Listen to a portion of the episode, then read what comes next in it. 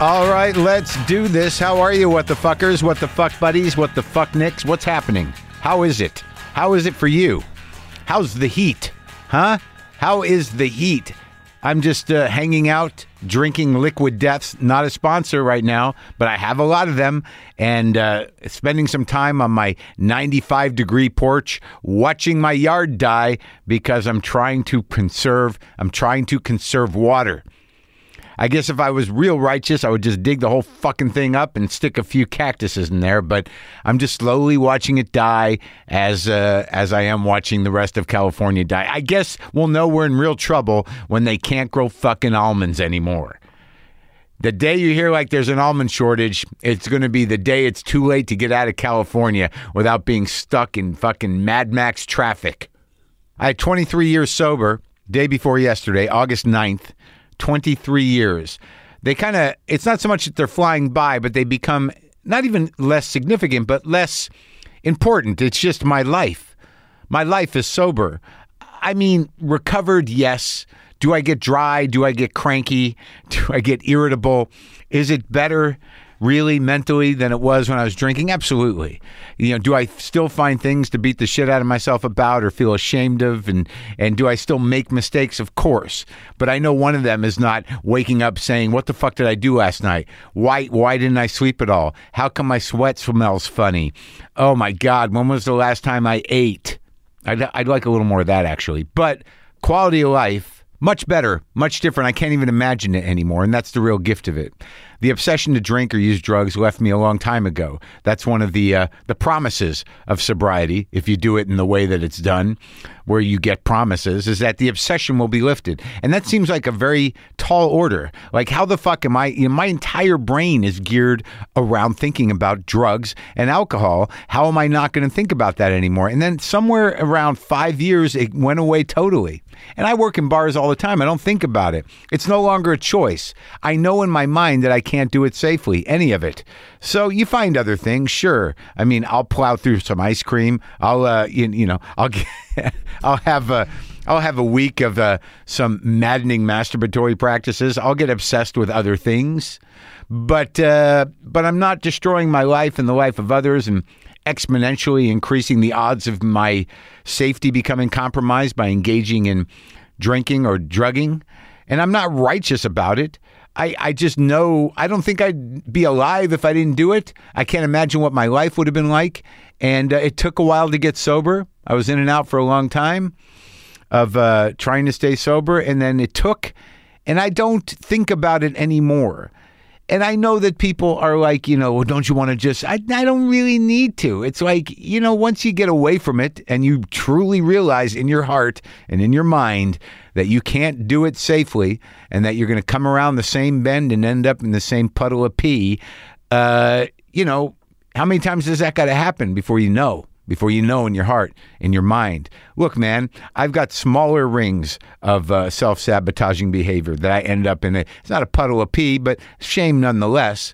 But they don't they don't make my life unmanageable. They don't cause a tremendous amount of chaos. I've been divorced twice in sobriety. I've had a lot of bad relationships in sobriety. I've experienced sickness and death in sobriety. I've gone bankrupt in sobriety. But I didn't drink because there's no solution there for me. I don't know. I'm grateful to be sober. I'm grateful that if my sobriety helps anybody in any way, that's the best thing that I can do. I get uh, tons of emails from people all the time. It is one of the few I generally will respond to people who ask about sobriety. I, I, I don't as much as I used to, but there is always help, and and you can get through it. Look, if you don't want to stop drinking, don't. If you want to stop drinking but can't, get help. Uh, it is a better life. It is a better life. Patton Oswalt's on the show today. Look, he's been on before a couple of times.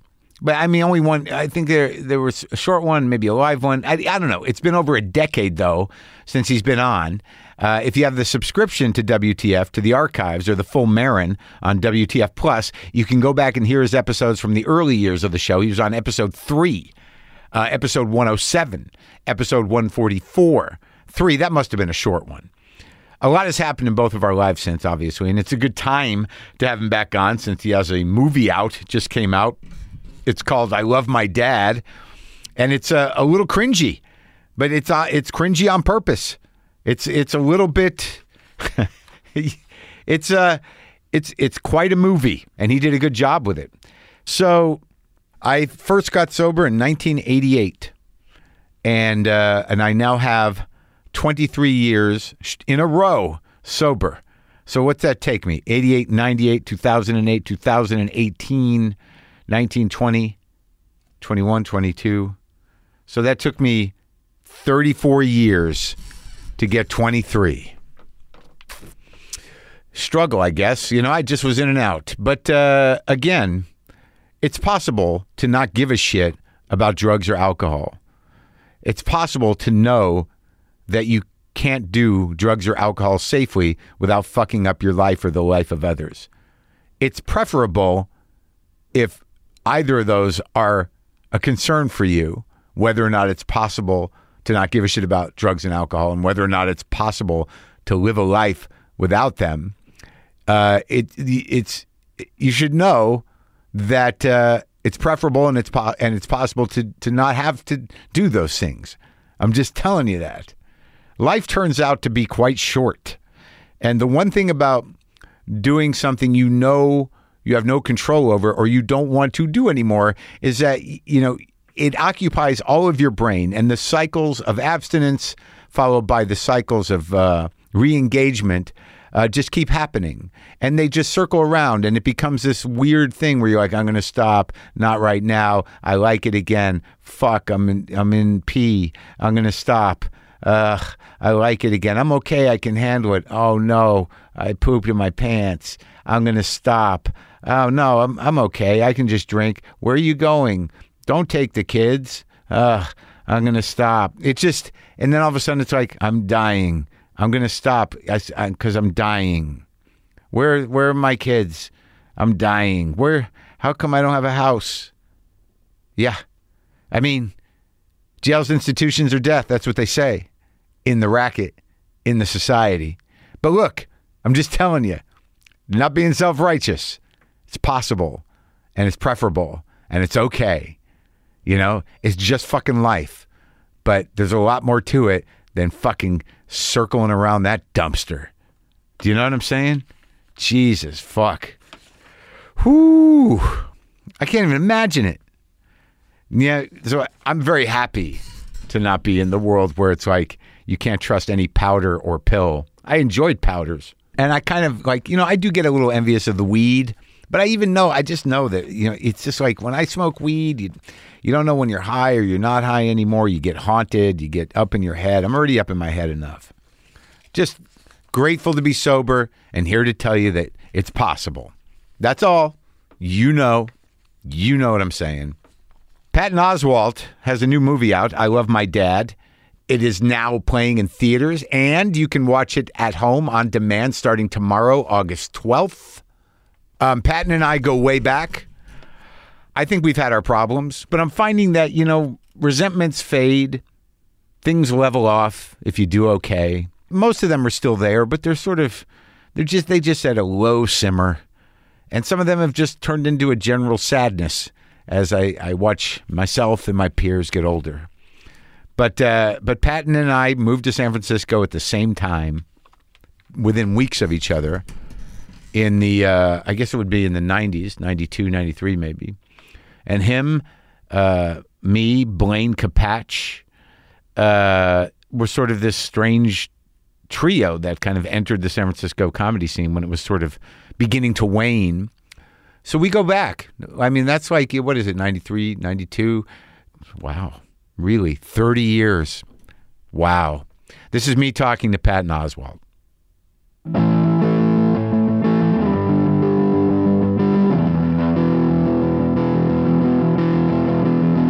I get the baffler for no reason, which is uh, heady stuff. Didn't you used to write for them? No, I don't think so. I, I, did did I write one thing for them? I don't know. I, I, you know, Thomas Frank uh, started it a million years ago. I thought they went full digital because I used No. to have it digitally on my you iPad. can get them. Okay. They send them to me, and I try to read them.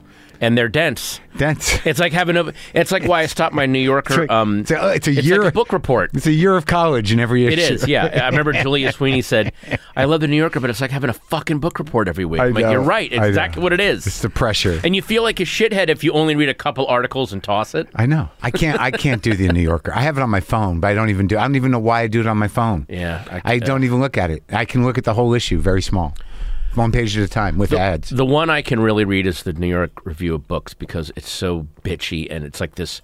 It's this like portrait of New York that's kind of gone and they're still hanging on to Sure, it. sure. Where Yeah. the early '70s, the rock stars were the authors still, yeah. and, and they they want to keep that going. And it's Yeah. like, guys, Yeah. it's not happening. yeah, no one cares about Philip Roth anymore. Yeah, God bless you. Philip Roth barely cared about Philip Roth towards the end. Yeah, exactly.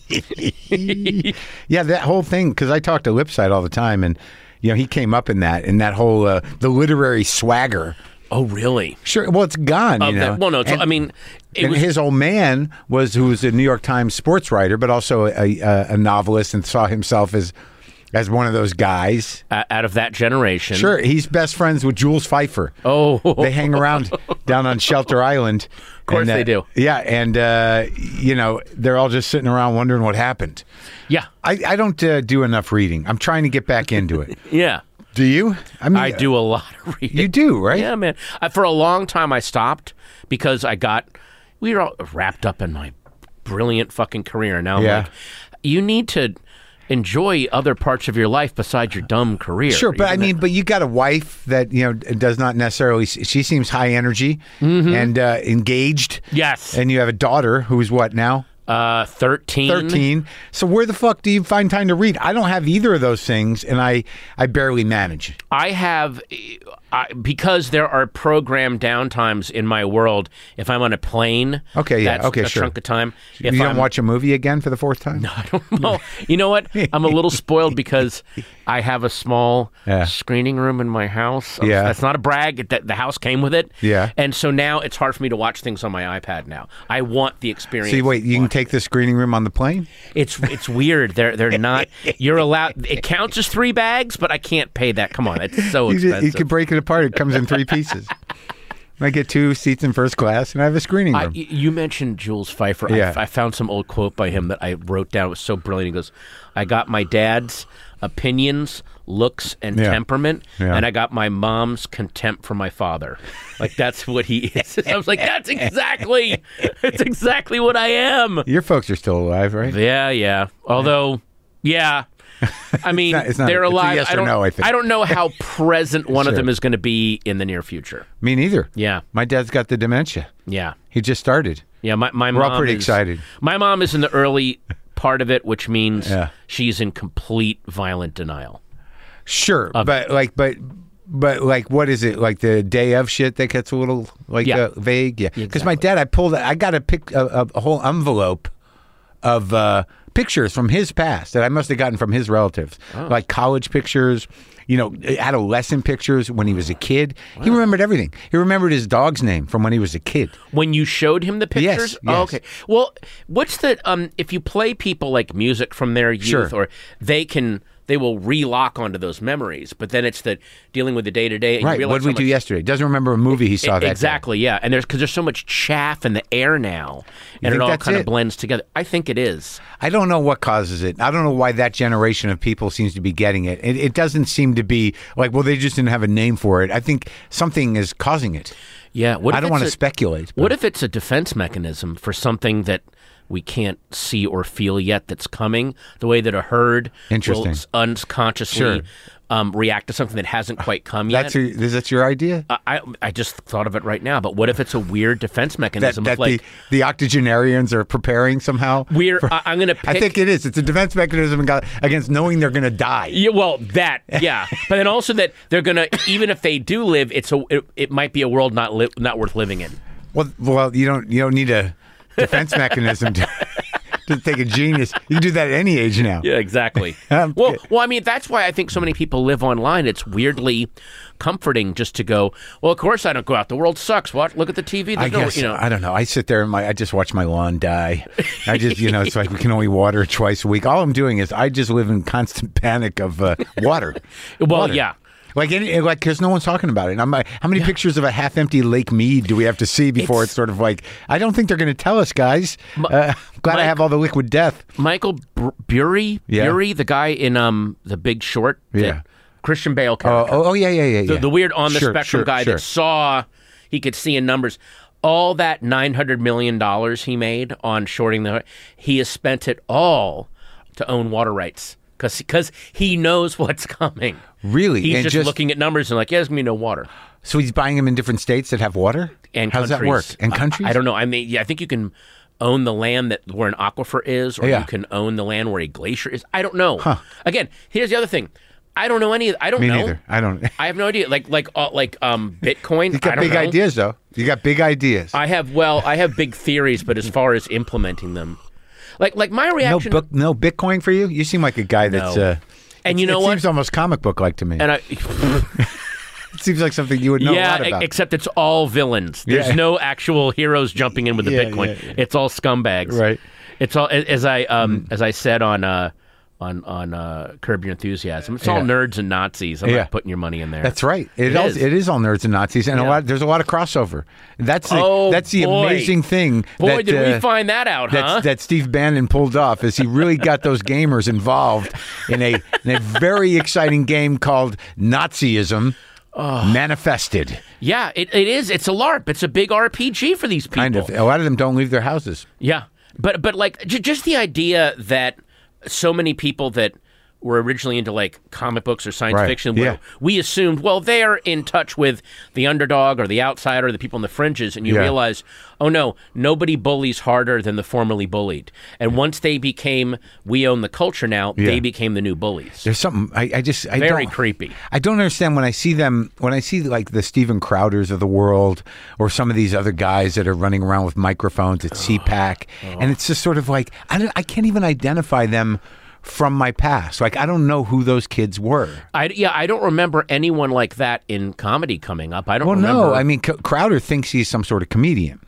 Yeah. but but uh, but they're just they're they're they're. Um, it's I don't know if they're conscious propagandists, but they just are talking point spewers, and they they just seem to have this very specific point of view that seems to lack any sort of tolerance or empathy or or even sort of understanding. But my fear is that maybe they do have understanding. Maybe they do know exactly what they're gunning for. Well, but but maybe they I think they understand that on a surface level, but they don't understand what's going on unconsciously. Hmm. Yeah. And what's going on unconsciously is I want like, cock. Well, like oh, yeah, well, I mean, with crowd, come on. Um, but with all bad comedians, uh Uh-huh. uh uh, bad uh, hacks don't like. Um, variables and every crowd is its own thing, and you got to either make it work. Yeah. They want, they're the um, uh, parallel with the kids in college who just studied for the test. Tell me what I need to know so I can parrot it back and Yeah. get my A. Right. Like they don't want to actually interpret what they're learning. They're not imaginative. Yeah. And so as comedians, you're like, "Te- I want a crowd where I know the eight things to say to get my eight applause breaks, and then I will sell my T-shirts and buttons. But they, And they that's don't fine. seem to be the enemy. Those ones, they just seem to be the new. Uh, that that's just sort of am- a- ambition manifested through social media platforms, pulling crowds in for shoddy crowd work and being. yeah, but even some even some of the people that have really taken advantage of social media, they've taken advantage of social media and they do there does seem to be a love of doing comedy. I don't think someone like Steven Bo? Crowder loves comedy. I think he loves the rewards. And he, and well, he likes starting shit. He's become something other than a comedian. He's Oh, a, yeah, yeah, yeah. He's like a, a pundit of sorts. And he's like every bad comedian we remember growing up Yeah. when we came up that would tell the audience how dangerous they were, how brave they were for laughing at this uh, edge walker.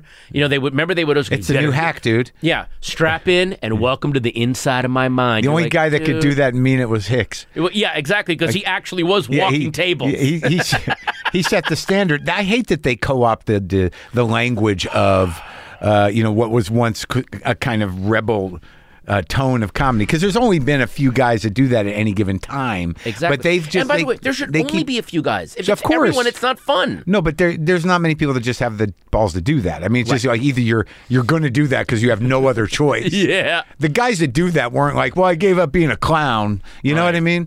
Well, you're right. Actually, the truly edgy comedians, the ones who really walked out there on the edge, like a Hicks, like a Pryor, w- what really makes them edgy is they don't think they're edgy. They're like, I don't understand why people don't think this. This is just how I think. I it guess- wasn't a conscious choice. Well, Pryor, like, is you know, I, I think Pryor redefined what became mainstream. I, I think he he was edgy because he turns back on something. Hicks was always Hicks. You know, Stanhope was has always been Stanhope. yeah. Um, you know, I don't know what that guy that you guys came up with, Mark Voice, whether he was like I, I don't I didn't get the sense I got the sense that he was of that tradition. He was of that tradition. He was, I mean, and he actually li- he was from poor, violent, working class Baltimore uh, stock, and he had that really angry. Um, didn't have access to education, but Yeah. read all the time, so was trying to kind of fight it, like uh, trying to get his voice through, but had that thick. Balmer accent, man. But I, I would remember we shared an apartment. I walked. I came home one night, and he he would write his jokes on on like receipts and put it keep them in an ashtray. but- yeah, oh really? And yeah, I yeah, and, sure. and I picked one up one night, and all it was written on it was, "What are old people cooking that stink so much?" There It you just- go. That was the whole. I was like, okay, that could have been the hook. that could have been the hook exactly. Well, I think yeah, I think that's what sometimes what's wired in, but you don't you don't have it. What's wired into some people with a certain type of talent is the, But the- uh, I flirted with it, but it wasn't. But, But it I was mean, you've fake. It was never- a put on. right. But you've never like some people are wired. Some talented people. It's sort of an unspooling, you know. Like they have the talent, and it's in constant competition with them trying to kill themselves. Right. That, that's the race. It's like, man, I got all this talent. It's uh, I, I don't know how to manage it, but I also am trying to kill myself. Yeah, it, it, you know what it is, and and it's weird when sometimes that butts up against actual acceptance and adulation. Oh, no, that's that it. they don't know how to handle it. Yeah, that's and you, it. you told that great story. You saw Hicks. You were with Hicks. Oh, yeah. I think it was I'm in a New York. poet. I'm a poet, and then a woman just went, "Well, then say a poem. us a poem. Tell us a poem." And she really wanted to hear it, and then it, it froze him. He didn't know what to do. She wasn't like you were angry at him. Yeah. He was something else. You know, he was like, and he was such a solitary character. Did you ever spend time with him? uh, on the road a few times. You did? but but not like hang. You know who hung out with him a lot was Blaine. Yeah, we- They I hung out with him a couple he would- times. he would Yeah. Oh, come. He would call Blaine and they would Oh, go hang out. That makes sense. But I remember when he died, all of a sudden he had 50 best friends. Oh, sure. And I was like, no. Yeah. He was very selective. I, I We maybe spoke three times. Yeah. And we worked together three times, and he would be very quiet and Yeah. do his stuff. He was Reading. a nice person, but reading he in wasn't his like. little coat. Yeah. If he's a- yeah, I, I hung out with him in New York, and we played guitar once. And uh, you know, he's I don't usually do this. I'm like, okay, what you mean? Talk to people or play, gu- play guitar with anybody? But uh, yeah, he was a character, man. He was a character. He told me when I was opening for him after I saw him, it was such a revelation. And then midweek, I was going out of my way Yeah. to like suddenly put on a Bill Hicks costume Sure. and be Bill Hicks. What and I the was all black business? just well, no, just an attitude like trying too hard to be dangerous. Sure, I remember that Patton. Uh, Yeah.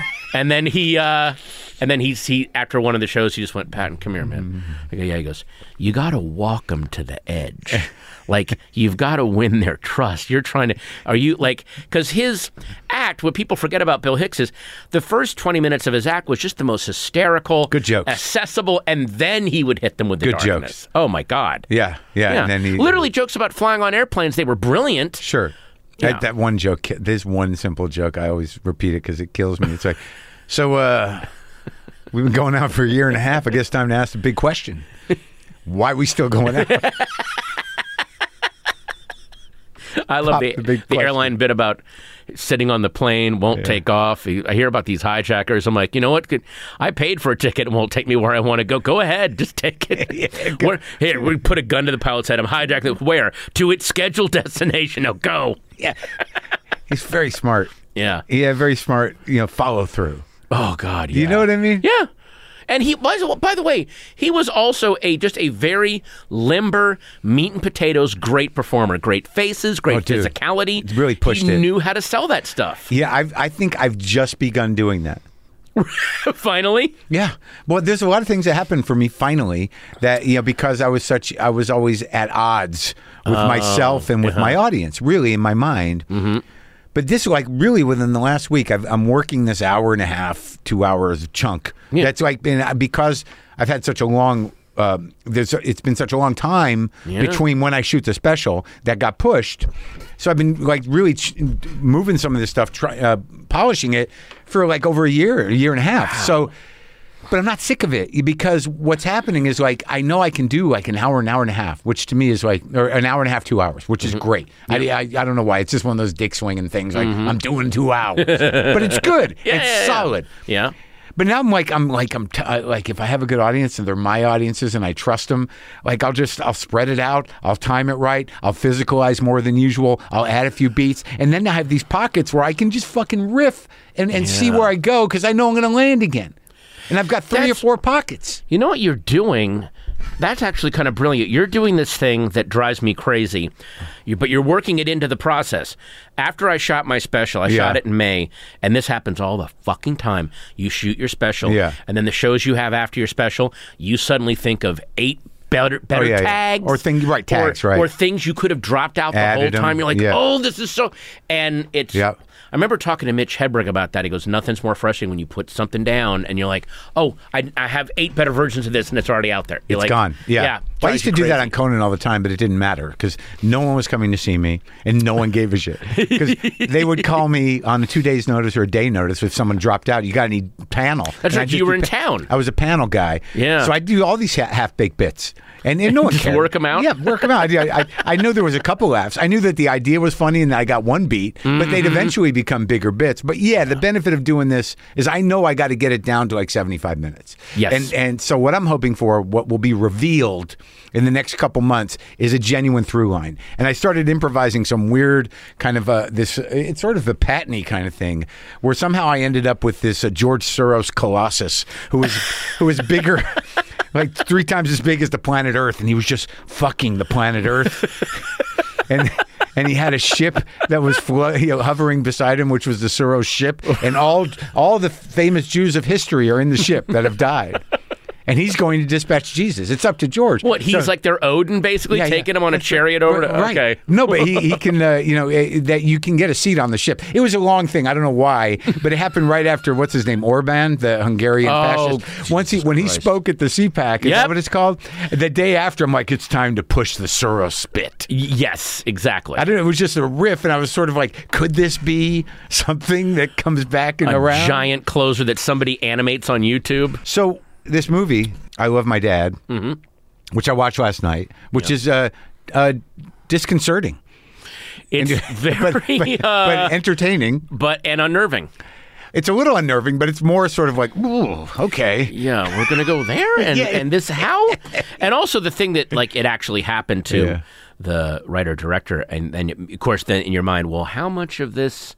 it really happened to him. Oh yeah, his dad really catfished him because he had cut his dad out of his life. He had they had a very fucked up relationship. Yeah. I think they've repaired it now, but the father started a Facebook profile of a cute girl and would talk to him. Oh, my And God. just wanted to talk about their day, but then of course James sort of fell in love with this girl and started flirting with her, and the Mm. That is father so didn't fucked. want to lose the connection, so kind of half flirted back. It- oh, the whole thing. Duh, dude, it's so Yeah, yeah, fucking. yeah, yeah. It's uh, it's uncomfortable.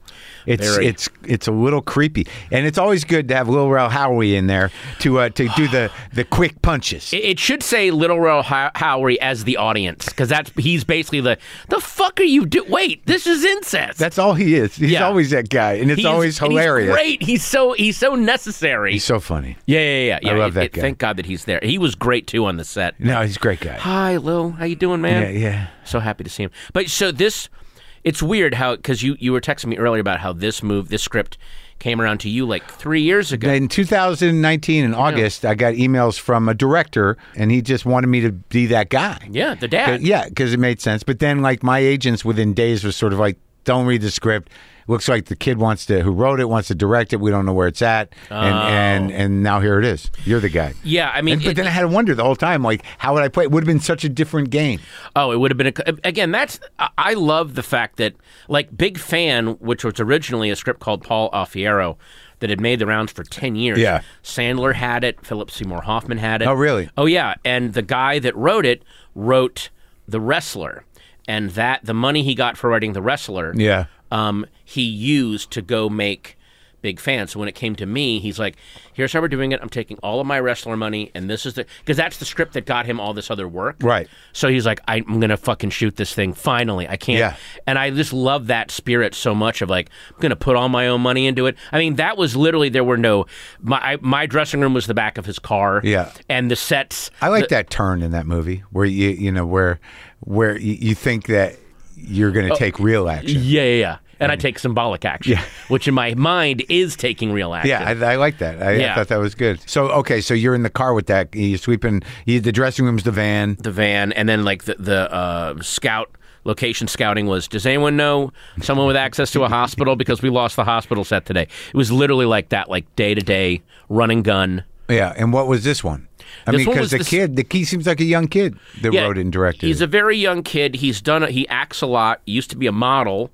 He directed another film called Three Something. That's that's just as cringy. Yeah. and That's uh, the word I'm looking for. Cringy. Yeah, and, and and a bigger um this this Hans Films got on it and then asked me to produce it and once I came on, I think it helped get. I mean, it was still super low bud. Yeah. the movies that you end up really meaning a lot to you is terms like you never make money off of. It's that like, true? Yeah, I'm I'm kind of using the Steve Buscemi model where I will go and do some big budget stuff, and then that gives me the breathing room to go do something that's not going to make me any money, Well, but I I, mean, like- love the script so much. But don't you make a you're, don't you make like truckloads of dough on the TV stuff and the voice stuff? I yeah, I do very. I'm, I'm not complaining about that. I do I do really Right. well with voiceover. But what Yeah. I'm saying is the stuff that is really that's going to end up being very very personal. Don't expect to make a lot of money on. Like what else? What like what? Other Uh, you- Big you know, fan. well, there's a there's a I have a creator owned comic book that I'm doing now for Dark Horse, which is a story. That's a that- regular gig.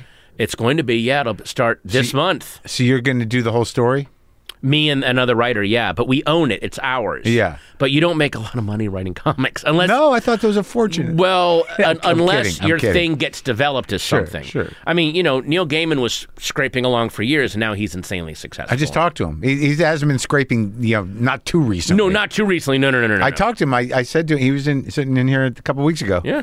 And I said to him, I said, uh, if you're going to make more of these with Patton, I said, I want him to make the noise of the bird.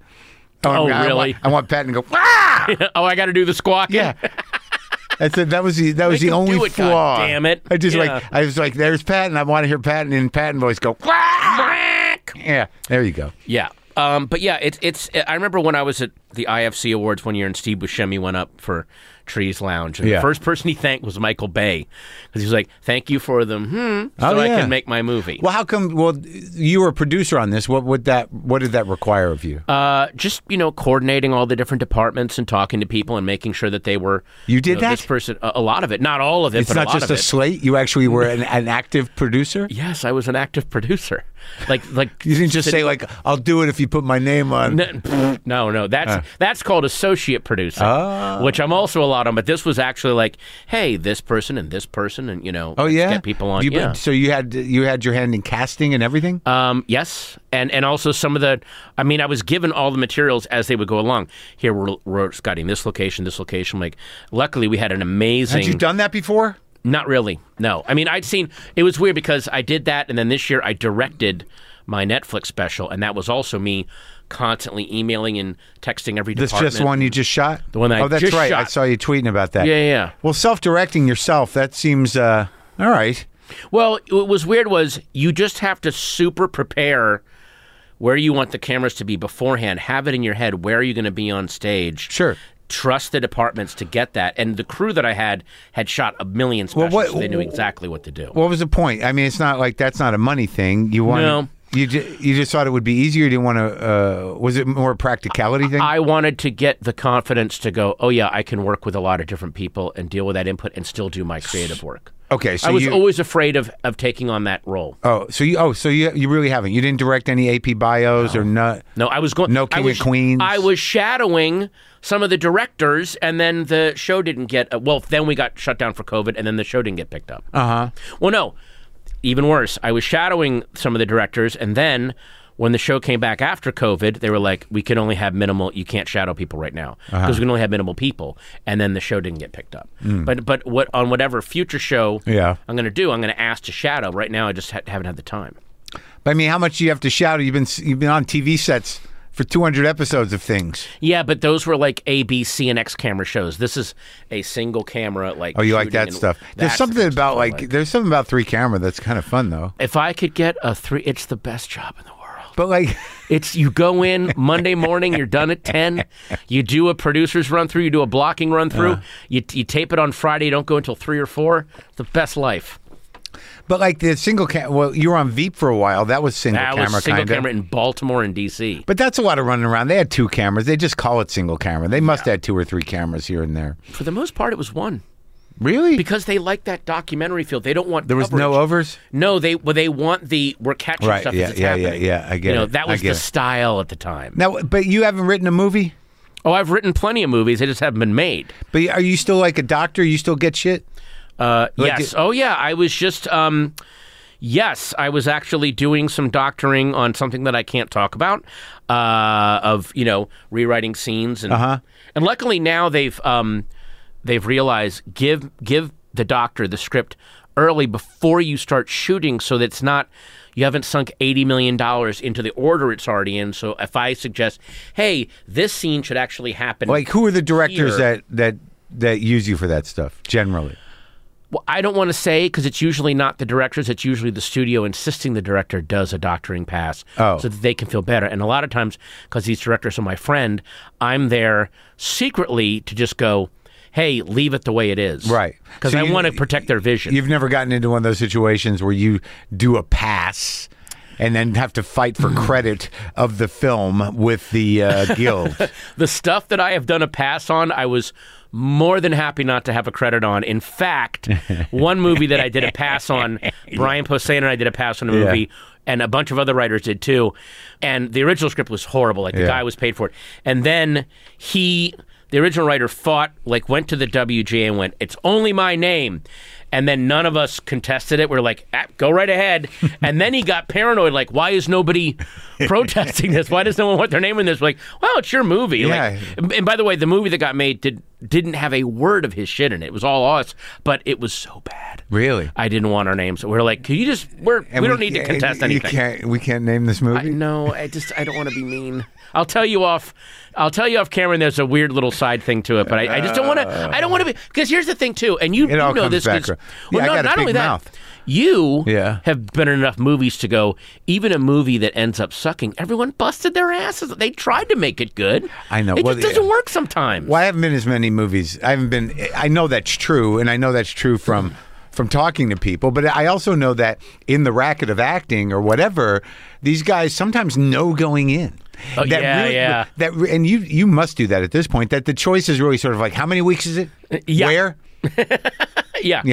Air, where are we shooting? Yeah. Yeah. On Okay. a cruise ship. All right. Yeah, something like that. do that, yeah. Yeah. For me, like I get offered stuff. I don't want. to I'm not an actor. I don't want to be like in Egypt for six months. I can't even imagine it. Well, you don't want to be either in Egypt or in Shreveport in a warehouse in front of a green blanket with a tennis ball in front of you. Like, that's his mouth. Talk to him there. Yeah, no, I, I've yeah. never done any of that green screen shit. Have you? Yeah. Have you ever done special effects stuff? Uh, not really. I've I've, done a little bit of it. I've, only been animated. Yes. Well, th- and that's just voiceover is great. Didn't I you write that bit for, for Stiller on the Oscars? Was that you? Wi- in the green suit? Yeah. That wasn't me. No, no. I wrote a thing for him for the movie awards where it, Will Ferrell plays his grati- his gratitude, his acceptance speech coach. Oh, okay. Where he comes out and goes, You're, "This is this Yeah. this speech is bullshit. Yeah, that we're about thing- gratitude, not attitude, Ben. That thing ab- in the green suit was too funny. Yeah, it was really good, and, and that's what so many actors have to deal with. Now. Because he's so funny with, with physical comedy. That's, I mean, he's, he's very gifted in, in that thing that he doesn't do anymore. Well, because he's become such a fucking great director. I know. Yeah, he's don't like think you he's know he's hungry to like be in he front didn't of the get camera he didn't get locked into uh, being a fucking screwball his whole life. You know, Yes. that that doesn't age well. I can name three other dudes. yeah. Two, one. Well, that, but yeah, there's a certain age where you're like, yeah, you can't be doing this. No, and, and Yeah. you can't try to make it happen anymore. No. Who the fuck knows what's funny? It's so rare to see something funny.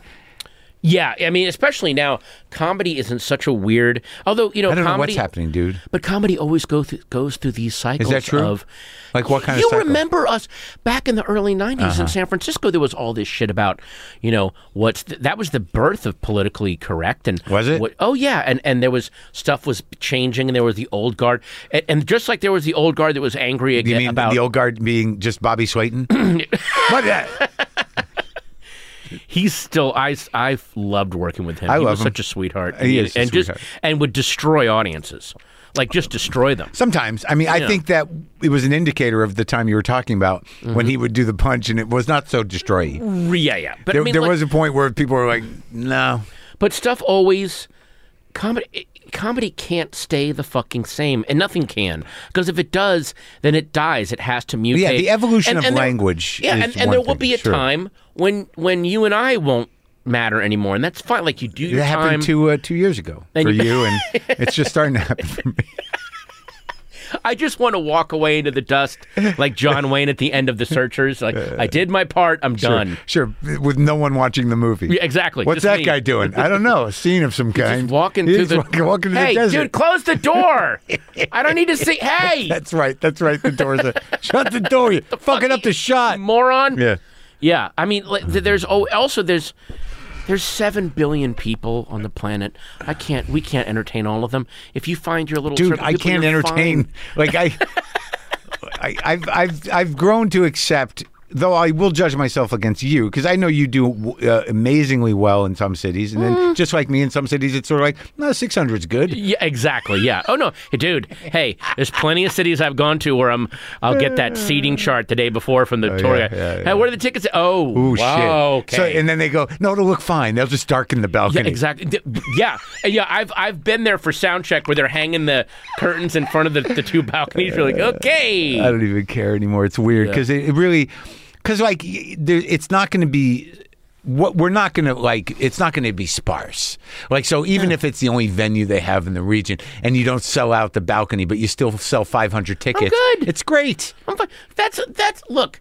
Uh, uh, the thing I've always said in 1993 was the first year that I could just do stand up. I, was- I made 11 grand that year, but it was enough to pay my rent Yeah. and make me not have to have a day job. And to me, that was like I fucking made it. Dude, I remember. All I got to can you do remember, is do I stand up. just remember having eight hundred dollars in the bank. I couldn't believe it. Where you, I was like, Yeah. "This is amazing." What am I gonna do with I've this shit? eight hundred dollars in the bank. Yeah.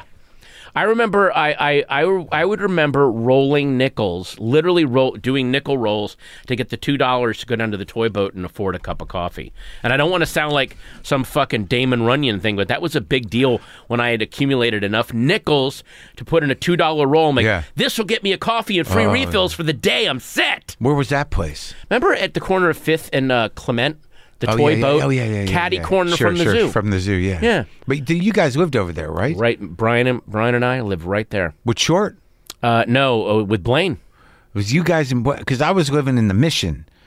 That's right. I remember I went down to um. you ate at my house on That's right. Fell Street. I moved to Fell Street with Kim on the Panhandle. and you lived in it was a nice neighborhood, but it was still had a sense of sketch to it. Where you were living is so On the Panhandle. Yeah, 'Cause it's like- beyond yeah, it's like- affordable now. Yeah, it's like was a few blocks from Deviz. and Yes. There were certain from the Western Edition. Was that what it's called? Yeah. But in in in in talking about that stuff, like because I'm trying to figure out what is really happening with comedy because there's so many things that were not there when we were starting out. It was one thing when you know politically correct thing, things started happening, but that that was the nature of San Francisco. Yeah. So, but uh, San Francisco was also the most embracing place where that you couldn't do. You and I couldn't have really continued to come up anywhere else. No. That there was I hit a wall where I was. I hit a wall back in D.C. yeah, definitely. they, they were they were always so. It, it was an embracing. They wanted to see you take chances, and they wanted to, things to be weird. Yeah, but I think the other thing that a lot of comedians that are coming up now are missing that we had is they don't have their time in the wilderness that we had. Everything is being filmed now, and a lot of them are unwisely. And by the way, I wouldn't be any different if I was 18. If I had access to Instagrams. I'd be posting my shit like an idiot sure all the time. But you be, but it's, there's an entitlement to it because they they know that's the game. Yes. The, the idea is not to be Hicks. It's not to be a great headliner. No. It's like you know how many of these fucking crowd work TikToks can I get Rack out up points, to get uh, 200 people into a club? Right. But but what I'm saying is their whatever their thing that they Fucking old break guys. Well, Listen to us. whatever they These fucking kids. Just be honest. I I had to record my first album on a wax cylinder. Yeah. Um like like when I was coming up, I had so many influences. You were a massive influence on me. Blaine was a massive influence. And there were times when I didn't have my voice. I had a version of you, then a version of Blaine, then a version of Proops, because I was forming myself. yeah, little Weinhold. It was yeah. li- Oh my God! li- I was yes, Weinhold, and it took me. To, but but nobody was filming me, so I had hint of my Weinhold. Uh, But now there's these people coming up. Yeah. That they are just. I see what Joe Rogan's doing. I want to do that. What is he doing? And well, I, No, I know what you mean. Yeah. They want to be part of it. Like, I don't They think w- anybody looks exactly. at Joe Rogan and says, I want to emulate his comedy. I couldn't even identify what that would be. I've always said about Joe, what's so ironic and kind of beautiful about him is Joe Rogan is doing what you and you people like you and I were always saying people should do: push the boundaries, experiment with drugs, question reality. The only thing that went wrong with him was someone gave him two hundred million dollars. That's where he went nuts. like if I had a podcast about knitting and someone gave me two hundred million, I would fuck yarn on my podcast. I would Sure. I would have gone nuts. You, So- you, would, you would knit it into uh, into a swastika. some sort of, yeah, new libertarian flag. You would invite the troops. You'd leave. But yeah, like they though all my time in the wilderness before I could figure out, and there's still times when I Yeah. like I remember I I worked with you a few weeks ago at the comedy store, and your stuff was and was like, oh shit, I'm gonna start talking like him for a goddamn week again. I, I get Like, that a you little, always- but you yeah. never. I, I, I- that happens to me sometimes with, uh, but it's uh, my. It's not the angry guys anymore. Sometimes I'll, I'll, I'll find a little uh, Bargatze infusion, just like uh, get the weird pace of Nate Yeah. occasionally, and uh, uh, every once in a while uh, I'll, uh, a Gaffigan will slip in. Yeah. Yeah. Well, there's yeah, there's there's something Uh. so defiant, especially with all of the anger when you're someone like a Nate or a Jim, and you're talking about the goofiest shit. Yeah, yeah. There's something kind of defiant about. Oh no, no, I'm going to talk for 20 minutes Yeah. about toaster pastries, Sure. and it's going to be brilliant. Yeah, yeah. In the face of everything that's It's going just on around You learn us, how to there's have something- a fun time. I learn how to have a good time. exactly. I'm, Like, I'm, actually try- I'm trying amusing to do that. myself. But like, it's weird. Do you really look at yourself though? Do you look at old videos of yourself and not see you? Because I look at stuff of me in '89 and I see me. No, I see parts of me, but I also see me um, Being dealing with influenced my by people. influences. Sure, sure. And and I've I've never understood these people that try to um, hide their influences. Like, get, no one. No one bursts out of the forehead of Zeus fully formed. You have Nobody? That's, that's Is that fine. true? That's true. It's fine. You can you can influence. Sure, yourself. there's like there was a, an army of Attels in New York when I was there. Yes. Oh my God.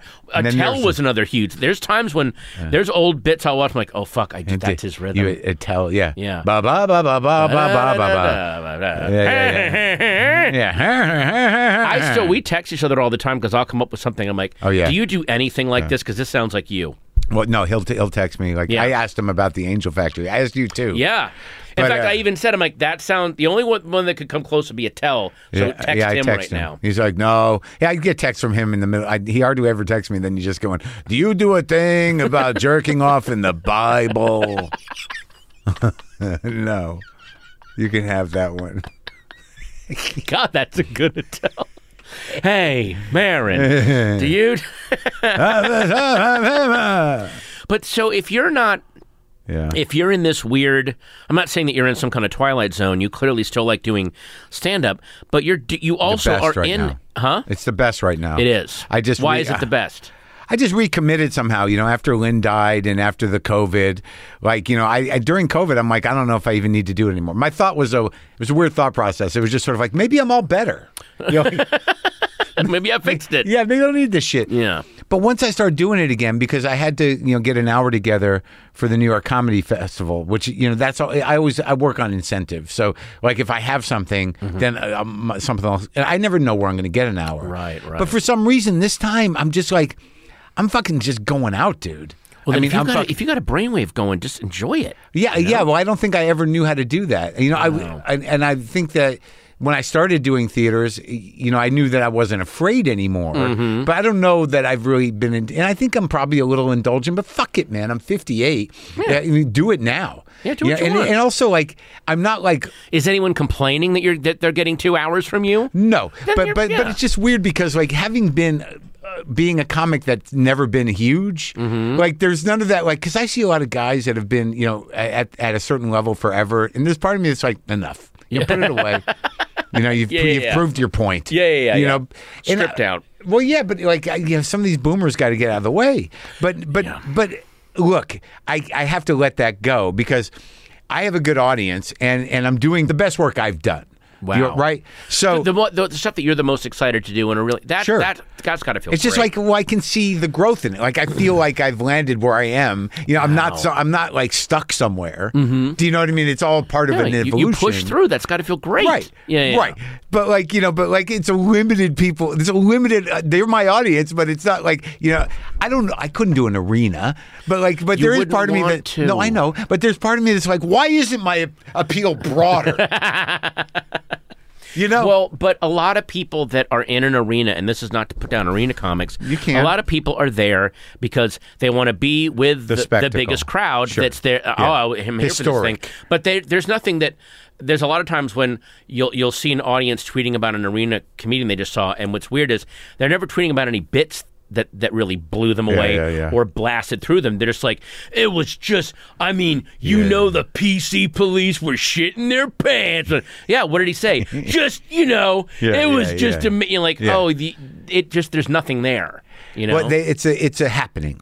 yes Yeah, I get it. I, I remember seeing you know big huge bands in arenas and Yeah, I can't it's quite terrible. remember but then I, I remember seeing bands in smaller rooms I can remember every Sure. fucking second of it that just like Yeah, I- I, I, I was at the Viper room one night and PJ Harvey came in unannounced and did like songs from the city songs from the sea like just Yeah. kind of rough hadn't come out yet Oh, yeah.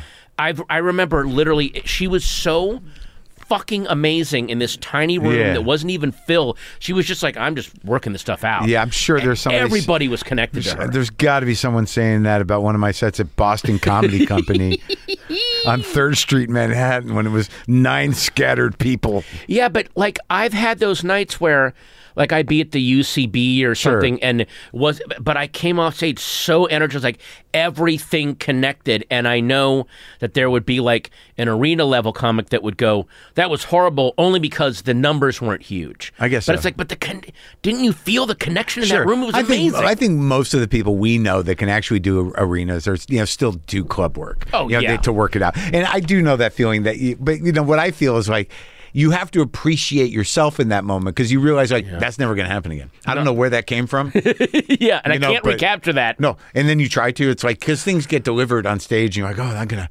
add that in. It never works. It never Oh, works. that drives me fucking crazy when What is something it? works one night. Yeah. I mean, you do the exact same wording, exact same inflection, and it ne- not only does it not work again, Yeah. it never works again. I know. What was going on that takes night? you a where year to that- stop doing it though. yes, exactly. you keep hammering. Yeah. Oh, wait, that's right. That was just that one night. yeah, can't you can't get it back. What comic books do you read every month? um, there's a lot of really interesting smaller publishers now that are giving people and what's amazing is a lot of really big writers that can't get something sold as a TV show or a movie Yeah. they'll sell it as a comic book because they own it and it's like getting free storyboards for your work Oh, that's interesting. uh, for instance, there's a um, uh, a company called Aftershock Comics, and they did this amazing. You would love this. It's a title called Maniac of New York, and basically, it's imagine like you know Jason Voorhees from Friday the Thirteenth. Yeah. Oh, there's a guy named um, uh, like I Murder Harry or something. He's like a Jason type. Pops up in New Year's Eve, 85, murders 12 people. The police shoot him. He doesn't die. He vanishes. And now, um, every few years or every few months, he pops up in New York and murders some people. Yeah. And the city of New York just adjusted to him. It's like, well, there's a maniac. give him any more Harry's- attention? Well, no, it's just like we we lose a few people every year, and Yeah. think of the people we lose to gun violence. Everyone's like, well, am I not going to live in New York? That's where I'm making all my money. Right. And the city has adjusted to an unkillable maniac, which is what would happen. And then there's a new people like just that. Some of the concepts are Yeah. so brilliant. Yeah. You know? it's just there's so much stuff. Out And There's there. another guy named Charles Sewell that does big ticket stuff for like Marvel, Yeah. Star Wars, and X Men, and then he'll go and sell a little book. He does one now called Eight Billion Genies. And one day on Earth, everyone wakes up, everyone has their own genie that will grant them one wish. Yeah. And then you see the effects on the Earth of every person getting one, whatever the fuck they want to have happen Does it come through their phone?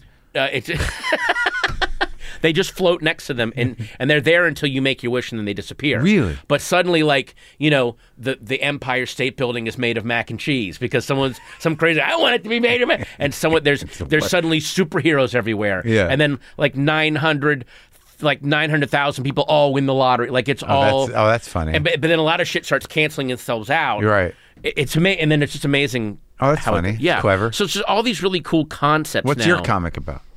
It is. It's called uh, Minor Threats, and it's about a group of blue level, blue collar level supervillains. Like st- I just knock over a bank. I've got some small powers. Yeah. And a major, major supervillain like like Joker Oh, I saw level. a, a picture of that guy. Uh, you tweeted it or something. Yes. What was the name of it? Again? Uh, the uh, oh the um uh the stick man Oh. who's a major supervillain kills a major superhero and all the big A list superheroes Yeah. are cracking down on the city Yeah. and the low level guys are like I just want to fucking rob a what the fuck is this Yeah. so Fucked they're it up for everybody. yeah well they're hunting the big supervillain to hand him over to the heroes to go we can get some credit in the favor bank and they might leave like Oh, yeah. it's a weird Politics. exactly Interesting. it's our riff on M Hmm. in a way. Like this, this fucking guy is because he's not doing it to make money. He's just a crazy supervillain. They're like, Right. We're not in this for the art aspect of it. You know, we're not Yeah, trying yeah, to be yeah. Yeah. Warhol here. I would like to rob a bank and get some fucking money, you asshole. You know. Yeah. So it just it's about all those tensions. It's really fun. And what? It's, so what?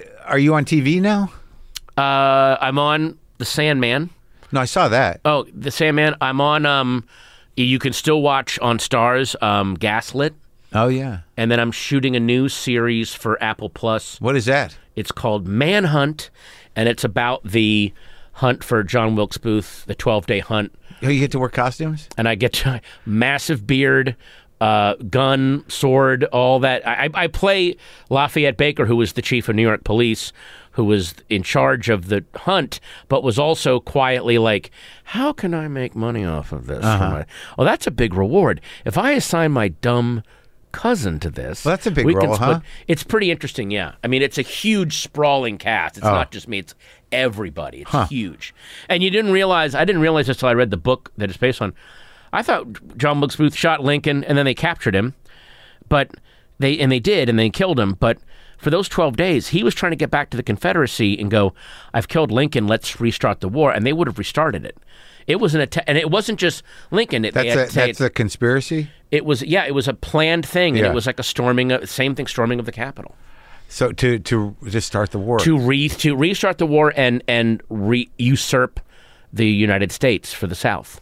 huh. It was crazy. Well, that And- seems and- and- prescient. Is that the word? it- it- very prescient. And John Wilkes Booth was a massively famous and successful actor, extremely good looking, extremely beloved. Really? Um, but just loved the South, God damn it! And this country's going the wrong fucking way.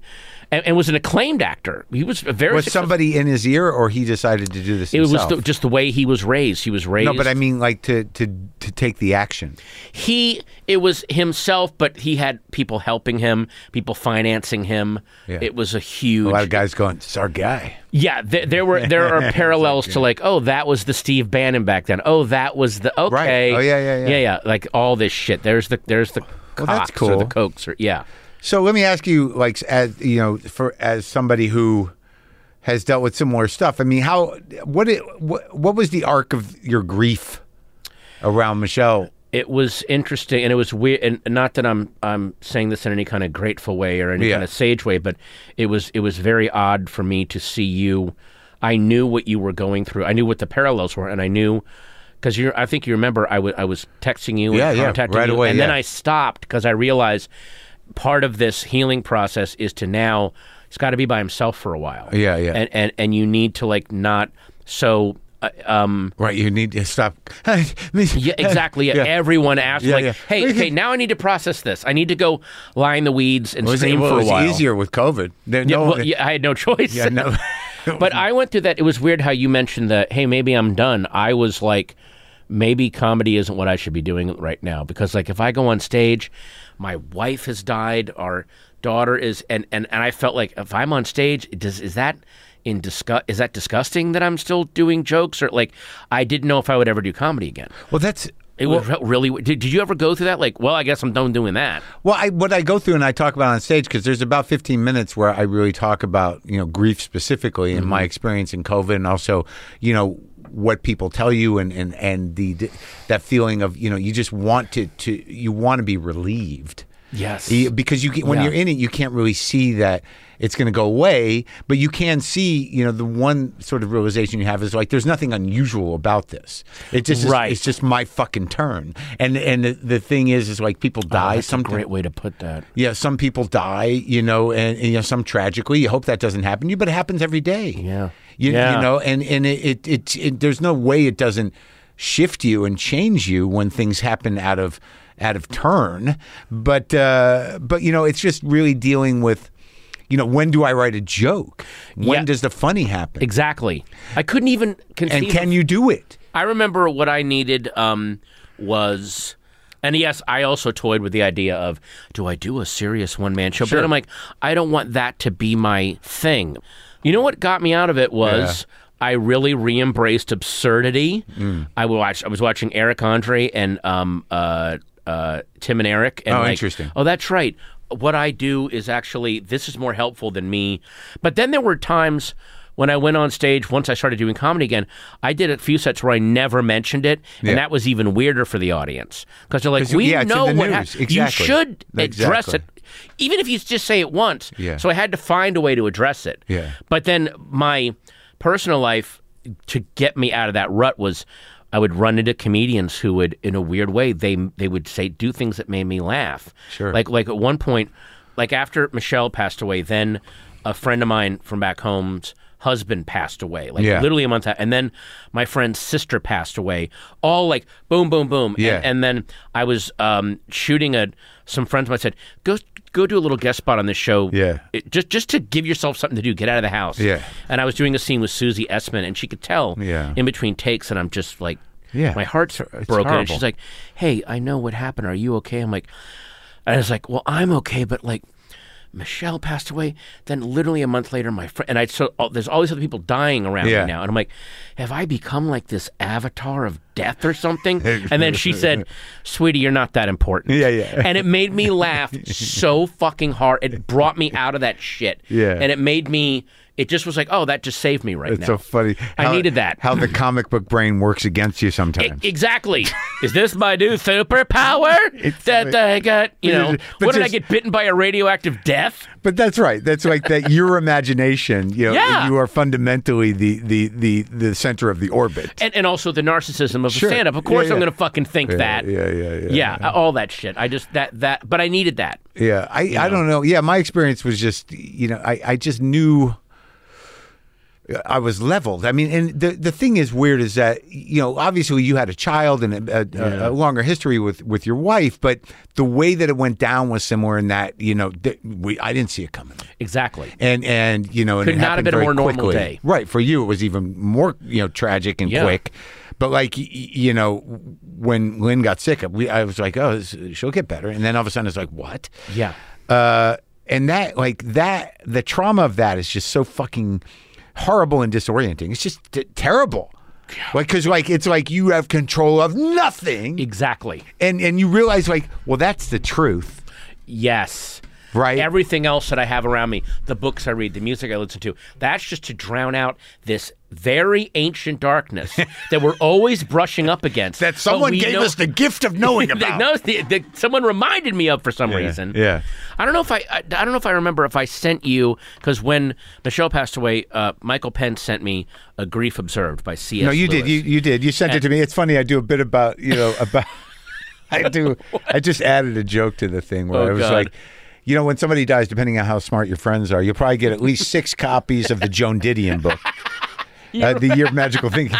And, and you and you want help, so you read it. Like I read it, and it's like, all right, her husband died. Okay, you know, I don't know if it helps me. Mm-hmm. And and I'm, but my problem is like I'm a creative person, so now I'm thinking like, nah, I gotta write a fucking book now, I guess, right? You know, Better than that. Shit. Well, the the C.S. the Greek Lewis, book I got through. Yeah, it's a, it's, it's a little so heavier. slim. It's he- it's it's it's it's and, dense. and it's though. so it, it's weird. It's the slimmest book that took me the longest time to read because he was literally writing it as she was like he was I can't tell you what it meant. the moment. And that first sentence, I didn't realize how much grief felt like terror. And that put everything into immediate perspective for me. It's that what you're talking about. This is. terrifying. Yes. I didn't know that I was vulnerable to this. Yeah. It's terrifying. And this is one of the greatest writers of the 20th century, not waiting a year till after she, as his wife is, and he knows he's going to lose her, I he's think putting he knew every emotion when he down. married her. Didn't didn't Yes, he that she he knew was that she was sick, sick. and but he wanted to spend whatever time he could with her, which is beautiful. Yeah, yeah, I, I Beautiful. did- like I, I, I remembered taking bits and pieces from that. I like Joan Didion's book because it was really nuts and bolts of like you know, Yeah. like you know, going back to the house after, you know, Mm-hmm. because I went, dude, I went down there, you know, it was the middle of COVID, and the doctor said that he w- he would let me come see her after she's passed. I went to the hospital that night, and Oh it was, dude, it was like so fucking terrible, and I and I you know, and I even like I'm just trying to figure out you know, on stage, I, you know, uh, to to tell these stories because you start to realize like everyone's dealt with this. Like I- th- I've been, and that's what's evolving in, in when I keep doing this hour is that that piece of material to to sort of ground it in something genuinely grounded as opposed to me trying to feel better. Is is that you know. Th- f- Six out of fucking ten people know what it's like to be on the phone, you know, with a loved one in the hospital, Yeah. with a doctor, with other family members, going, "What- "What's happening? Right. What's ha- where are we at?" Yeah, And that day is the fucking. It's it's a common th- experience. it's waiting for everyone. And Right. It's scary to think about that. yeah, it's know? a common experience. Yeah. So, I I and I'm trying to sort of frame that stuff like that. But like I just had Andrew, you know Andrew Garfield in here yesterday. Mm-hmm. And we were talking about grief, and we both got all fucking choked up, and you know, and like it comes Because right his mom just passed away, Right. right? Yeah. it, it's been a bit, but but like y- y- you know, it, it's just sharing grief is it's it's very human and very simple, and y- you know, and, and it was just sort of like a lot of times people don't think they can handle it, but sometimes you just need to fucking stand there when some, you know. You got to let the wave hit you, and you But have like to no, but surrender to it. people, There's nothing I other can do. people, like I don't know what to do. What do I do if he's Right. just sad? It's like stand there and Yeah. wait till they're done crying or whatever, right? Yeah, it was it was, and especially like having a daughter that Oh, I don't even had know to, it. I like, can't imagine. You know how do I? T- I knew a day before she did because I didn't. I I remember I I called her. Uh, principal that Yeah, day, and yeah. still I can barely talk. I'm freaking Right. out, and then I was like, I don't know what to do. And, and this principal, God bless her, um, said, "Don't tell her tonight because you can't tell her and then and now go to sleep." Right. S- just tomorrow go hey let's not go to school have a daddy daughter day go do a lot of fun stuff in the morning and then she said tell her in the sunlight so that she has the rest of the day to process it No, but God, and How- oh fuck it was a nightmare and you didn't sleep. I didn't. I mean, I basically when I took her to, th- she said, "Tell her in the sunlight, and then do whatever she wants to do. If she wants to stay out of school for a month, she doesn't go to school for a month. Right. If she, and sh my daughter wanted to go to school that Monday, and what I realized was she wanted to, even if it was artificial, create the most normalcy she could.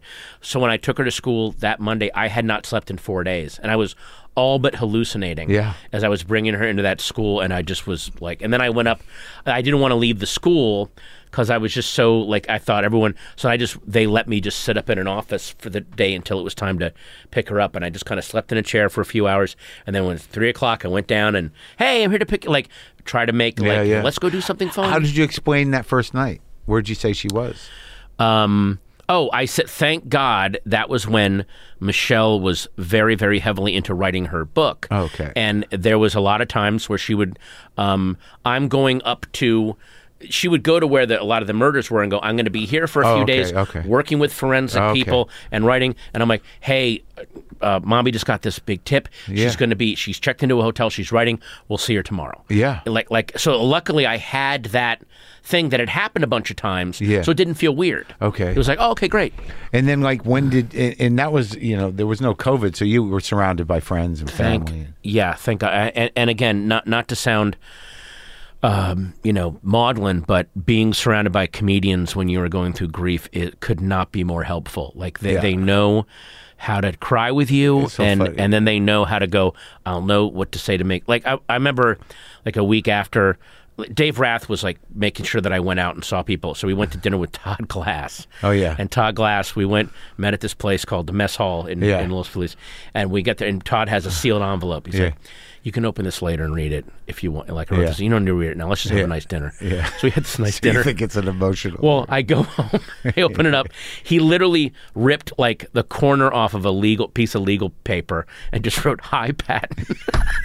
That's all he fucking wrote, and it made me laugh so fucking. It was like, yes, thank you, Todd. Yeah. I needed that. Like, but yeah, it was it was like day. And there was also I don't know if you went through this days where you would start crying as if it was a reef. It wasn't connected to a thought, connected to Oh, Yeah, it's just- Michelle. yeah. It was like my body was like, oh hey, I just need to cry for a while. oh yeah, that happens. That here we still go. happens. Really? It's- yeah.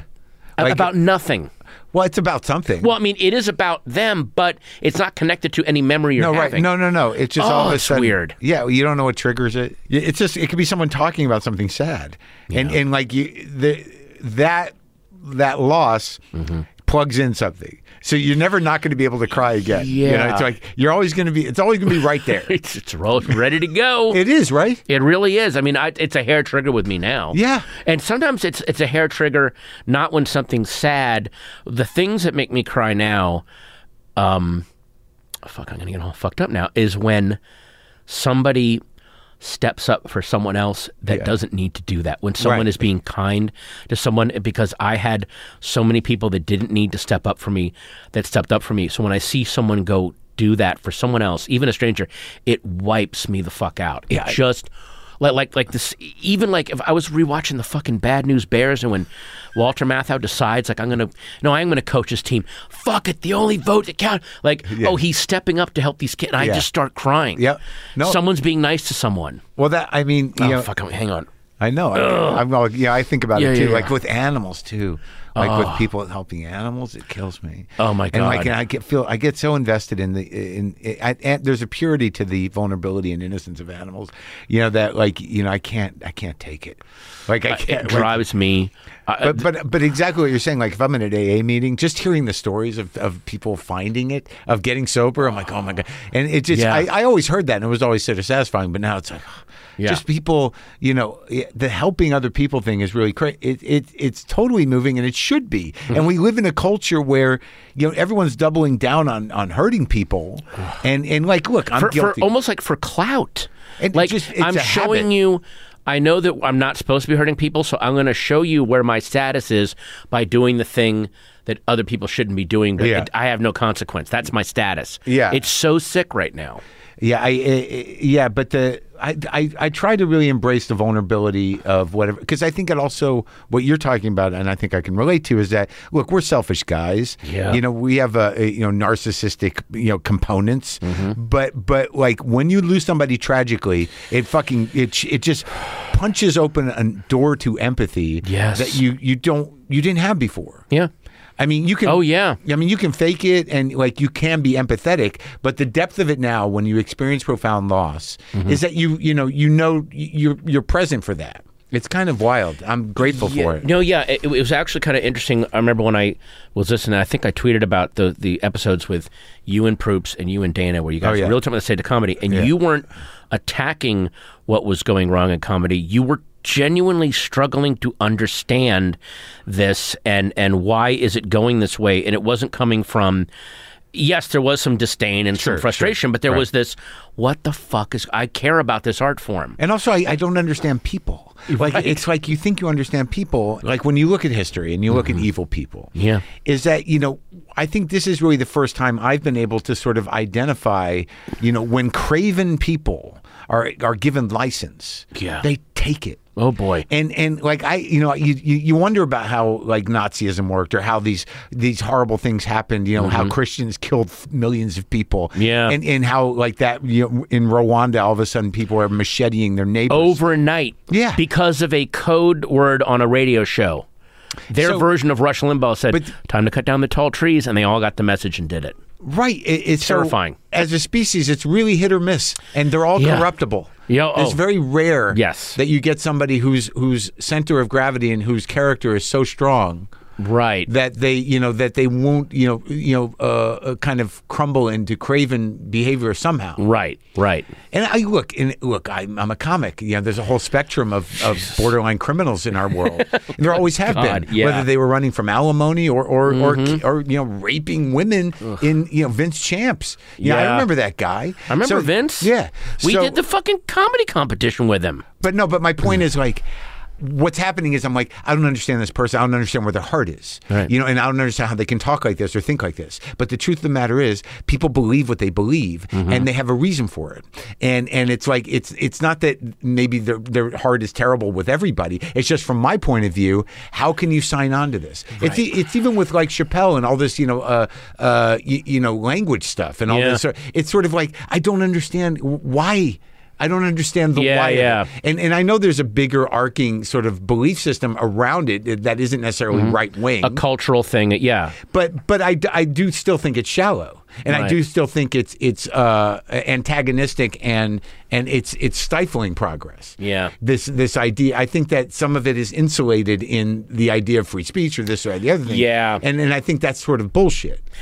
That whole thing with me and him at the beginning of the year was really instructive when I Oh, you got the picture? Well, I was in Seattle, and he was like, um, "Hey, I'm over at the arena. Come over." Like n- again, we've known each other since we're fucking teenagers. So yeah, I'll go. And I did upset and got a picture with him. It's good to see. I hadn't seen him in so long. sure. And then so at first, and this is again, this is how tribal and weird shit is. Yeah. First, suddenly, all of these right wing, alt right guys were doing comments like "Patton's on our side," like Really? fuck fucked- Yeah, and then I was like, oh, and then anti-trans people were, pro-trans people were doing stuff, and I was trying to like delete all the negative stuff, but I was like had to, I was like deleting the pro-trans people first to then get, and it just it got so ugly. So then. I wrote a thing going, he's still my friend. I still love him. We disagree on trans rights violently. And and and that's that's just how it's going to be. I don't know why that is. And then it became the PC police got to Patton.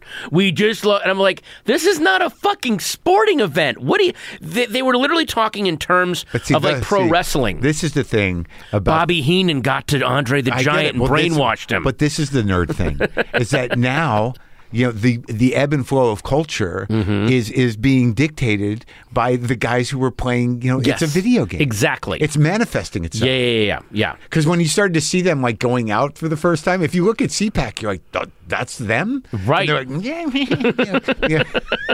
By the way, also CPAC. There, there's my brother posted some footage. Whenever they do CPAC, it's always a very tight shot from like row three. Yeah. So it looks packed. Yeah. But he found shots from the back of the room, and it's like three fourths empty. Oh, really? It, it's it's not. It's just all this loudness and making it look crazy, and there's not a lot of people there. I just my big problem, and I've ta- I talked about this with the other fellows. Is just that it's very you know, despite these people who are our peers and Mm-hmm. who are like you know, because look, I know, uh, y- look, I I'm a real comic.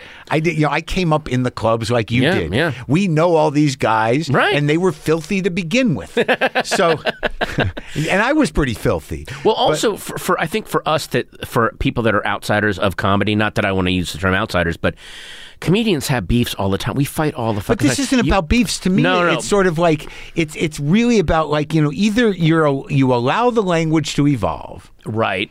and and you engage in tolerance or or you push back on these things and if you push back on tolerance you are going to you know push back on, on s- on small groups of people Yes. and if you're going to push back on language you're just being weird And also, just to say, like, hey, things have changed. That word isn't that acceptable. I'm never Easy. giving it up. Hang on, you're, you're a writer. You can think of a million other. By the way, what's what's how is that different from when I remember I, I did a, I had a really rough bit uh, about Hot Pockets, and someone said, "Hey, have you seen Jim Gaffigan's bit about Hot Pockets?" And I went and saw his, and I Mm-hmm. was Yeah. like, "Oh, that's out of my fucking." a- He owned like his is brilliant. Sure, you'd it's be, gone. Why- Well, you're lucky you did that because if you hadn't, when you perform now, there'll be one guy going, "The hot pocket, the hot pocket." But could you imagine if I doubled down on that? Sure, I just Like- heard Chappelle did it, it. Just did a joke that I've been doing for weeks about uh, Will Smith and about uh, uh, the Chris Rock thing. I- Really? I, yeah. I I was saying because well my take on it is different. It wasn't my take, Mm-hmm. uh, which is still intact for however long that can last. But Right. it was just the idea that there was really this sort of feeling like, is the country going to recover? And, and I'm like, it's it's not the towers. You know, it's not it's not space shuttle Challenger. You know, Yeah. a guy hit a clown. Yeah, you know, like a rich guy hit another rich guy. yeah, well, that and he said he based, he said my friends hit each other. and Yeah. it's not it's not uh, the challenger. And I'm like, all right, well, that's done. I texted Chris Rock the next day because I knew he was doing a show. Yeah. And I was like, hey, man, what are you going to open with? And he would just wrote like, ha, ha, ha, ha. Like, you know, Oh, Yeah, it's comedians, we, weird I knew he'd shit's be all happened. right. You've been attacked on stage. Yes, Yeah. but I guess the thing is, what's upsetting is that I think. But yeah, that the doubling down sometimes- is weird. Yeah, and, and I think a, a lot of times they're not totally aware, just like un, not unlike your situation with the you know in just in your proximity to him is how they're being used. Hmm. Right. So like at some point, you know, you may want to be doing what you're being do you want to do, but there's forces bigger than you that are going to co-opt your message. Right, And and yeah. at some point you have to think like. Do you know? You can't just say like, "Hey, man, it's not my business." It kind of is your business. And also, it's tempting because sometimes the co opting can be very, very profitable. And you can get swept up in that. Uh, But it is puzzling when, like, Chappelle's one of the smartest guys I've ever met. He's and he, he was always from the age of fourteen. It's just he was- weird that this it's is just weird. It's weird that the commitment to this one thing. Yeah. and and like you know he's you know he's done brilliant bits. I like the guy, but the way- they're the, it's weird to me. I, don't know if it's religious. I don't know. I've done bits coming up. You can see, hear them on my albums. I, Yeah. First album, I used the R word. Sure. There's an album where I use the N word. I'm using it to make fun of racism, but um, uh, uh, wealthy white guy using ironic racism is, does not age well. No. And instead of me going, no, it's fine. I'm just like, hey, I fucked up, didn't know, but I learned better. Yeah, yeah, You yeah. know, and I and I switch things, and I still got tons of shit. I did that teenage girls bit on Letterman. Yes! but you know what? Still a good joke. it really is. Some guy said you might want to take that off your website. I'm like, I can't take it off of anything. Yeah, exactly. I did it on Letterman, but like when I No, really I've had looked, people like, what am I going to go back and edit? I can't edit my albums. It's out there. Well, when I look at the mathematics of the joke, I think it still holds. Yeah. and I, you know, I don't think it implies anything about me. It's just an, an idea. Yeah. that is is genuine. But but yeah, it- both both I have had the same thing, and I've had people tell me things about stuff, and That, I've, and that have I've- made me change. absolutely. Yeah. where I'm just sort of I th- like, I, that's okay. I thought that I thought using the R word forever. Me And then too. a woman in my IG um, messages really, really laid it out for me in a way that I'm like, she's right. I'm absolutely fucking wrong. Well, and- what got to me was a woman said, you know, like, I'm the parent. Yeah. That's And- what I yeah, she was like I'm the and she went through it day to day what it's like and I'm like fuck I was and again there's nothing more in in my mind there's nothing more confidence than owning your mistakes, owning your influences. I remember someone tried to someone I I was arguing with some troll on Twitter this was years ago and they they threw that a clip of Patrice O'Neill on uh, talking to you on Open Anthony saying you've Mark you've birthed a lot of babies like influence Yeah, and yeah. Patton is one of yours. He's like, see? I'm like, no shit, I was influenced by him. Are you out of your? How the fuck do you? Do you think I'm going to deny that? Of course. And by the way, thank God I had him as an. Could you imagine if I had some shitty comedian as an influence? I Yeah. lucked out having him as an yeah, influence. yeah, yeah. The fuck are you talking about? it like, just- I don't know why that's an own. Yeah, these like- people. It's just sad. I can't take it, and you're you're like all over Twitter. I can't do it anymore. I won't do it anymore. Really. No, I, I mean I promote my shit. I'll do some that's weird it? shit occasionally, but I'm not gonna. I can't because I can't detach. Yeah, but then you do these live streams on Instagram that are I know, yeah, for like, hours. For hours you're on there like having people comment and Yeah, and I'll find, yeah. You know what I've gotten? I've I've I've created this uh, amazing audience of of aggravated middle aged women, very sensitive, creative, but angry middle aged women, and they you go. they're they're like half the audience, and the other half is people they bring who don't know me. Yeah. So it's a woman going like, "No, he's he's like this sometimes," and someone else going like, "Yeah, "So this is the guy." Huh? That's my audience. okay. That's a. By the way, that's a great title for a special. He's like this sometimes, or he does that. Yeah, he Mark does- Maron, he does that. It does that. Yeah. yeah, I don't know what I'm going to call it. Good talking to you, buddy. Buddy, fam, this was awesome. Thank you, fun, and yeah. thank you for for everything that you've been kind of fighting with on these past episodes and on the podcast. It's Oh, I been appreciate pretty it. amazing. It's, Thanks it's for that. really good to see somebody smart wrestling with it rather than somebody reactionary or just trying to do the easy um, Sure. take on it. So thank you. Yeah, thank and, you. And sometimes, look, I get pushback and I snap. You know, like I, Oh. it, it's like it, it's a wrestle. It's not usually about. It's usually more personal. no, no, yeah. I got an email from someone, a woman, telling me that I'm I'm I'm te- I'm talking too nicely. But I'm I'm saying I'm great too much. She was concerned that I was drifting into narcissism. And I, Drifting into narcissism. I've built an island. I don't know if you've seen where I I I'm, I live on narcissism Have you island, seen sweetie. the SS Marin. Yeah, I'm not drifting towards anything. I'm on the I'm on the we- me me me atoll. That's where I live. But I don't know that like I come from pathological narcissists, but like there's difference Yeah. Mm-hmm. between being narcissistic and actually being a narcissist because Right. true narcissism is frightening. Yes. and I come from it, and I know people who are it, and like you know, I have enough self awareness to know that I, I just got a touch. I, am just a hint of narcissism. It's all about me, eighty percent of the time. wow.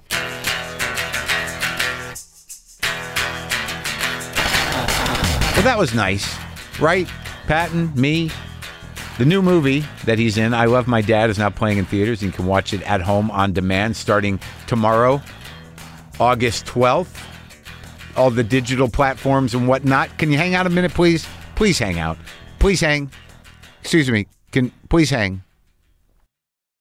People with any level subscription to WTF Plus get access to our full ad-free archives. That's the only place you can hear the old episodes we did with Patton back from the first two years of the show, way back. But if you're a full Marin subscriber, there's new bonus content for you every week, including this week when we posted audio from me and Lara Bites on the road. We were driving from Indiana to Kentucky, and we had an adventure trying to find late-night food. And you can hear about it from us. By the way, Yeah. on my Instagram, I posted a picture of this burger in my highlights under the Marin Tour highlight thing, and um, it's just it's it's it's so much more than we can describe. One of the pieces of bacon was clear, Yeah. and stayed with the burger. After he I took, took the the, cheese piece off, of yeah. cheese off, and three little pieces of bacon stayed on the cheese. Yeah. None of it looked great, Yep. but there was a perfectly clear i don't know if anyone ever like salted a slug as a kid like put salt on a slug and turned it clear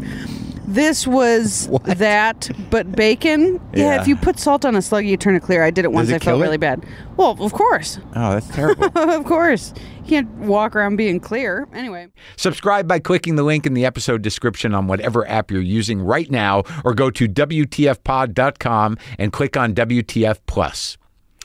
I'm in Lincoln, Nebraska at the Rococo Theater on August 18th, Des Moines, Iowa at the Hoyt Sherman Place on August 19th, and Iowa City, Iowa at the Englert Theater on August 20th. I'm in Tucson, Arizona at the Rialto Theater on September 16th, Phoenix, Arizona at Stand Up Live on September 17th, Boulder, Colorado at the Boulder Theater on September 22nd, Fort Collins, Colorado at the Lincoln Center on September 23rd. That link is hot now. And Toronto, Ontario at the Queen Elizabeth Theatre on September 30th and October 1st. London, England and Dublin, Ireland. I'll be coming to you in October. Go to WTFpod.com slash tour for all dates and ticket info. And uh, oh, you can do it. You can get sober. Listen to me. Listen to me. You can. Here we go. Here's some guitar.